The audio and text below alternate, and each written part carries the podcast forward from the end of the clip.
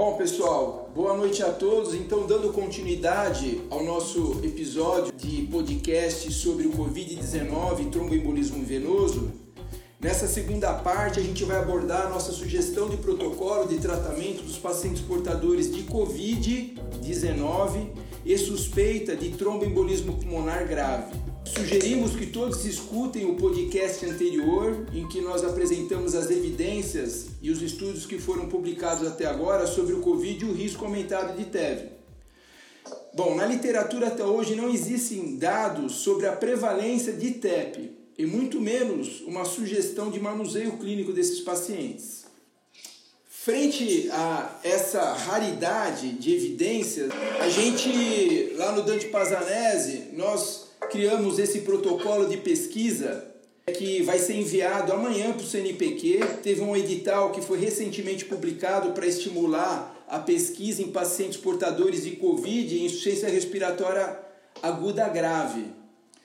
No final do, dessa apresentação, a gente vai disponibilizar o link para quem quiser ter acesso a esse documento. Nossa suspeita é que a prevalência de TEP nesses pacientes que evoluem para os casos mais graves, né, com necessidade de intubação orotraqueal, é, ventilação assistida, sobretudo naqueles pacientes em que existe uma piora rápida, fora do padrão clínico normal da doença, né, exista uma alta prevalência de TEP. E, na nossa opinião, a trombectomia farmacomecânica nesse grupo de pacientes pode ajudar a diminuir a mortalidade. Né? Quais são? Não existe indicação para fazer intervenção em todos os doentes, obviamente. Então, nosso protocolo ele está baseado no quê? A gente tem três protocolos, três guidelines, o da American Heart Association, do American College of Chest Physicians e o último que saiu foi do European, da, que European Society of Cardiology, que saiu agora em 2019. É, recentemente, Clock né, verificou que existe uma prevalência de TEV de mais ou menos 31% e trombose arterial de 4% nos, 4% nos pacientes COVID internados na UTI. Mesmo nos pacientes que fazem uso de profilaxia para TEV. Isso não é nenhuma novidade. Né? Em 2015, um outro estudo foi publicado por Lean. Esse estudo verificou que 7, quase 8% dos pacientes críticos internados em UTI, a despeito de uso de profilaxia para TEV, acabavam evoluindo para TEP. Também não existe nenhuma novidade na associação né, entre a tromboembolia pulmonar e a pneumonia viral ou bacteriana, principalmente nos casos graves. Estudos bem antigos, como esse, publicado por Williams, é, que foi um relato de caso, já alertava a ocorrência de embolia pulmonar em pacientes com pneumonia que evoluíam com síndrome de desconforto respiratório agudo. E mais recentemente, esse outro colega, Paparoupa, estudou a prevalência de TEP em 100 pacientes com diagnóstico de pneumonia, independente da etiologia, e o que, que ele verificou? Ele verificou que metade dos pacientes possuíam TEP a tomografia, sendo que 46 Deixa eu tirar daqui que eu só não enxergo. 46% delas eram TEPs é, graves, né, volumosas, de tronco de artéria pulmonar e 53% de artérias segmentares. Um outro um relato de caso interessante foi publicado em 2019 por esse colega Ishiguro, ele reportou um paciente que evoluiu com quadro de trombose arterial e venosa, paciente com diagnóstico de pneumonia por influenza, né? uma, uma gripezinha, como falaria nosso, nosso presidente. A gente pode observar no padrão do raio-x e da tomografia um padrão bem semelhante ao. Olha, this looks like blue toe syndrome. It's arterial. Yeah. But, é, esse paciente aqui foi um paciente que teve um quadro de TEP associado, Patrícia. Então, o que a gente, a gente tem visto alguns casos assim. Na realidade, ainda não, é, assim, a gente não sabe muito bem qual que é o fenômeno etiopatogênico envolvido. Se é só loco regional de uma trombose arterial. A gente pode perceber que o padrão é, é, é semelhante também o padrão de microateroembolização. A gente tem que considerar também que em 20 a 30% dos pacientes a gente tem forame oval patente e nos pacientes que evoluem com quadro de, de TEP, né, por sobrecarga do ventrículo direito, a gente não pode deixar de considerar também é, trombo paradoxal. Né? Mas a gente tem visto, realmente, você tem razão, Patrícia, alguns casos de trombose arterial também. O protocolo que a gente vai seguir, então, é o protocolo do European. Nesse protocolo, o diagnóstico de TEP, né, ele, eles preconizam que seja feito com tomografia. Entretanto, a gente sabe que nos pacientes mais graves, sobretudo Covid, em que há risco de contaminação dos profissionais envolvidos na, na assistência desses pacientes, e nos pacientes que evoluem com instabilidade hemodinâmica, né, em que fica mais difícil transportar, a gente tem preconizado né, é fazer o ecocardiograma na beira do leito. Por que isso? Porque assim, nos pacientes graves, naqueles pacientes em que a gente precisa fazer intervenção, se no eco não tiver uma sobrecarga de ventrículo direito, né, praticamente está descartável a intervenção, é só observação clínica com anticoagulação. Né? Então, por isso que a gente é, considera o ecocardiograma no nosso protocolo.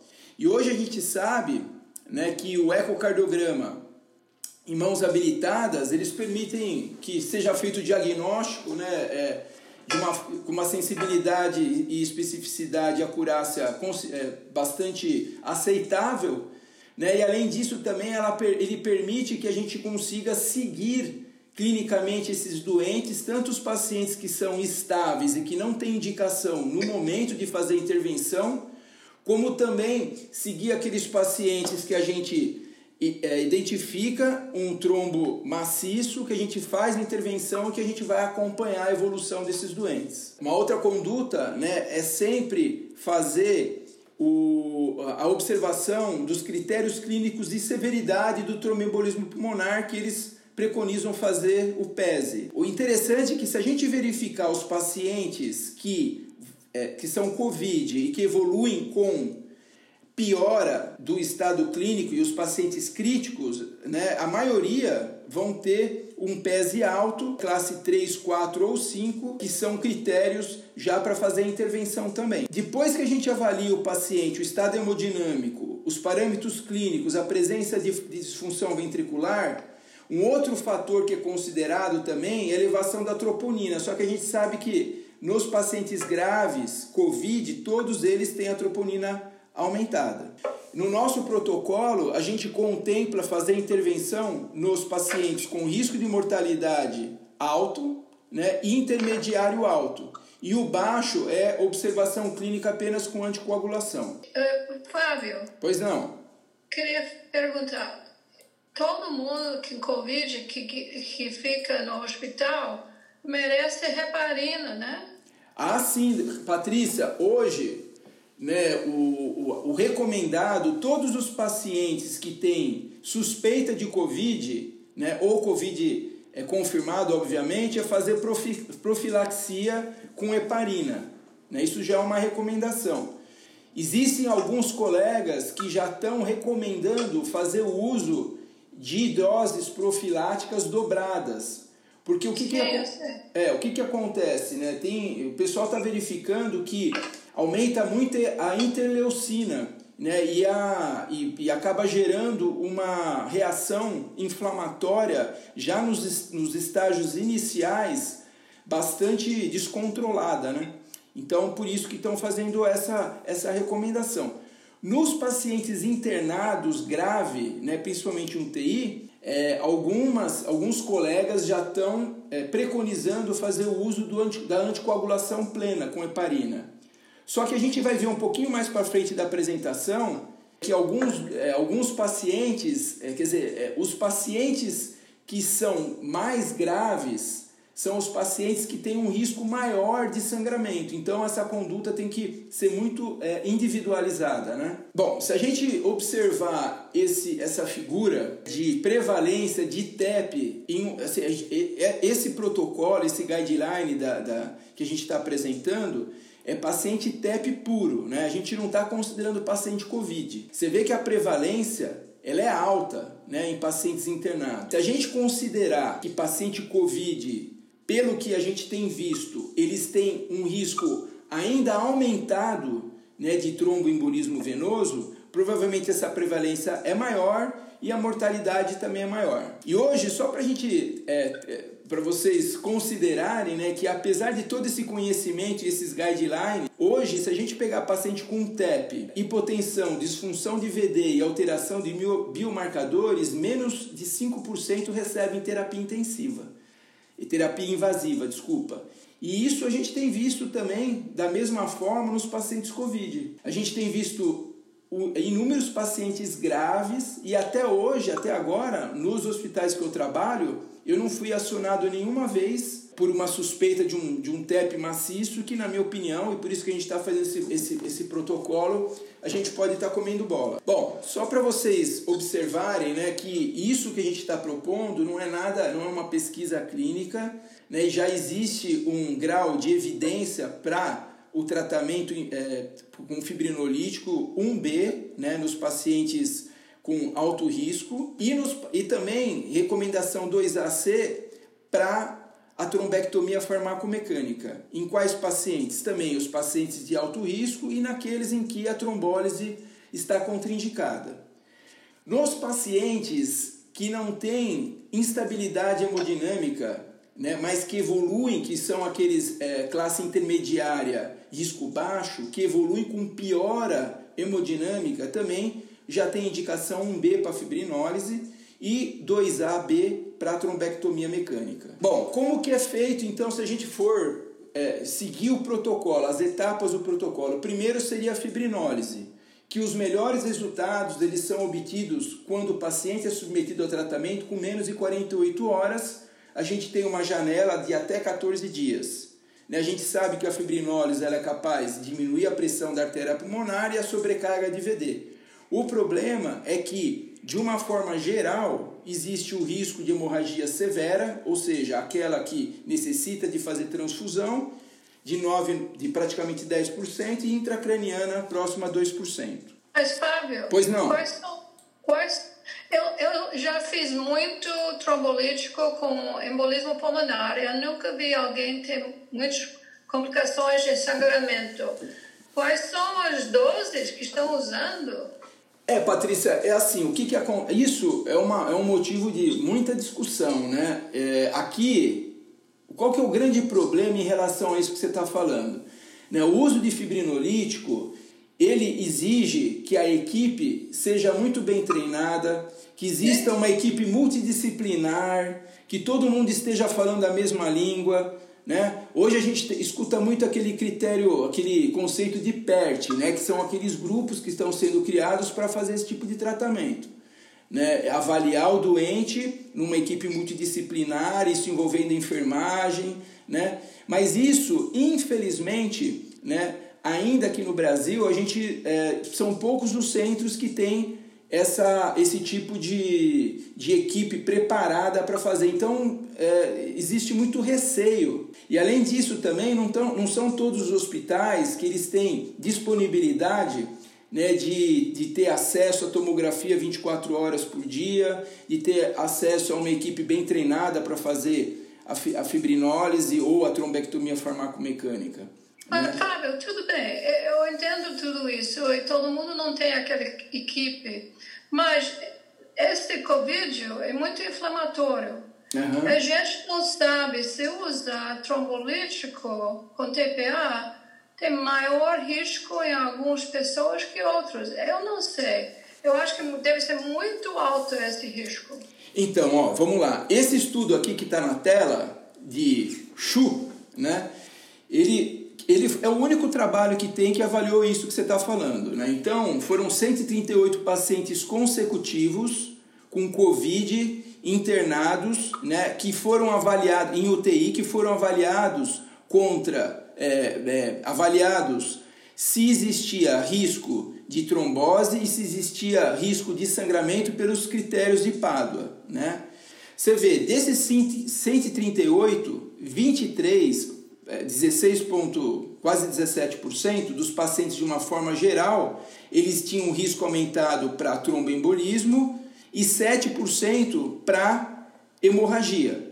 Só que quando eles avaliaram apenas os pacientes críticos graves, que são os pacientes que a gente vai querer tratar, né, pelo menos nessa fase inicial, né, são de, foram 15 e 100% dos pacientes tinham risco aumentado para tromboembolismo venoso e 60% para hemorragia. Né? Então você vê que se a gente for seguir critério clínico é, risco, né, fazer fibrinólise nesse paciente grave, eu realmente teria um pouco de receio. Por isso que é, no, nosso protocolo, a gente vai já direto para trombectomia farmacomecânica, Patrícia. Ah, bom, então vamos lá. Enquanto a Patrícia melhora o áudio dela, né, se a gente for considerar né, que. É, quais seriam os pacientes então que teriam os critérios clínicos, né? Sobretudo os pacientes COVID, né, em que esse risco de sangramento no, no, no, paciente grave, o risco de sangramento é maior. Bom, a gente tem que considerar que na, na última década houve um, um, enorme crescimento no conhecimento técnico e nos equipamentos para realizar trombectomia farmacomecânica. É, esse trabalho aqui em homenagem à Patrícia, né, que foi publicado, que é uma das idealizadoras. Você lembra desse trabalho, Patrícia? Sim. Muito antigo. É, eu achei na internet aqui. É o primeiro, simplesmente é o primeiro trabalho né, de uso de, de trombolítico, né, que assim que eu achei que tem uma, uma casuística maior, é o trabalho da Patrícia, né? E naquele, o que eu achei mais interessante ainda é que o algoritmo que você preconizou naquela época é exatamente o algoritmo que se preconiza hoje, né? Quer dizer, realmente você foi uma visionária. Lá no Dante Pazanese, o, a nossa experiência começou com a trombectomia cirúrgica e o Dr. Camilo publicou uma série de, de doentes que foram submetidos à trombectomia cirúrgica, que hoje praticamente não se faz mais. Trombectomia farmacomecânica né, começou é, lá no Dante com o Dr. Cambara e ele publicou esse trabalho que ele realizava com fragmentação com catéter de pigtail né, do trombo né, trombo maciço localizado no, na, na, no tronco da artéria pulmonar, apresentando um resultado de mortalidade intra-hospitalar de 10%, melhora é, importante da saturação e de todos os parâmetros hemodinâmicos e, e também de, de função de ventrículo direito. Né? A nossa experiência né, também, ela, ela, em alguns pacientes, quer dizer, a maioria dos pacientes foram é, com é, é, trombectomia com fragmentação também por catéter de pigtail. Entretanto, hoje, né, a nossa experiência maior é com o catéter de o índigo, né, da penumbra. Da penumbra, exatamente, que é um catéter de 8 frentes, ele é totalmente maleável, né, ele ele é acoplado a esse equipamento aqui de sucção contínua, né? E ele tem essa ogiva que ele fragmenta o, o, o trombo né? E aí o trombo acaba entrando através desse, desse catéter. Bom, esse estudo que foi apresentado no Viva, agora no final do ano, né, o estudo do, desse catéter, ele tinha como desfecho primário investigado a redução da razão do diâmetro do ventrículo direito comparado, comparado com o diâmetro do ventrículo esquerdo, é, avaliado após 48 horas com, a, com é, tomografia realizada por um, um laboratório independente. Os pacientes tinham que ter é, embolia pulmonar com menos de 14 dias. O interessante é que em apenas 1,7% dos pacientes foi usado fibrinolítico, quer dizer, nesses pacientes com aumento de risco de sangramento é bastante interessante isso. Houve melhora, 27,3% de redução no desfecho primário esperado, diminuição também da pressão na artéria é, pulmonar. É, em relação ao sangramento, tiveram dois pacientes tiveram três eventos. Um foi apenas um sangramento na região da punção. Outro paciente né, acabou evoluindo com hemoptise e, e foi a óbito 11 horas após o procedimento. Hum. É, isso. É, provavelmente por é, arritmia cardíaca, né? É, 0,8% de mortalidade relacionado ao procedimento, sangramento maior 1,7%, deterioração clínica 1,7%. Né? É, então foi um resultado bastante é, bom, razoável. Existe esse, essa meta-análise da trombectomia nos pacientes portadores de TEP, né, que ne, eh, avaliaram 35 estudos, aproximada, aproximadamente 1.277 procedimentos realizados. A mortalidade intra-hospitalar foi de 11,8% nos pacientes hemodinamicamente instáveis, 5% se você avaliar os pacientes estáveis e instáveis e de 2,1% nos pacientes estáveis. Risco de sangramento 4,5 nos pacientes instáveis hemodinamicamente, 8,5 se a gente considerar os instáveis e estáveis, e nos estáveis 3,9%. No nosso protocolo, então o que, que a gente vai fazer? Paciente com Covid-19 e com síndrome respiratória aguda grave, né, em que né, existe uma, essa suspeita de embolia pulmonar, a gente vai fazer ecocardiograma, né, como a gente não vai levar o paciente para tomografia, vai direto para a ortografia e se for identificado trombo, já vai fazer a trombectomia. Isso nos pacientes instáveis. Nos pacientes estáveis, a gente vai considerar os critérios PESE, né? E também a existência de disfunção de ventrículo direito ao eco. E também não vamos considerar a presença da troponina, que a gente sabe que e esses pacientes que tiverem um ou dois também vão para ortografia mais trombectomia se for identificada a presença de trombo. No fluxograma, então, o paciente chegou no pronto-socorro, enfermaria ou UTI, ou paciente encaminhado para o hospital e que esteja grave, né, aqueles critérios que a gente já, falência respiratória, rápida progressão da insuficiência respiratória, instabilidade hemodinâmica, necessidade de intubação ou choque, Doppler venoso e ecocardio, aciona a equipe composta por um pneuma endovascular e cardiologista, revisão dos exames, baixo risco, só anticoagulação plena, os pacientes com risco intermediário alto ou alto, arteriografia mais trombectomia farmacomecânica. É, obrigado pela atenção. Se cair, né, para a gente poder discutir mais tempo, que eu acho que é, é super importante, a gente entra de novo.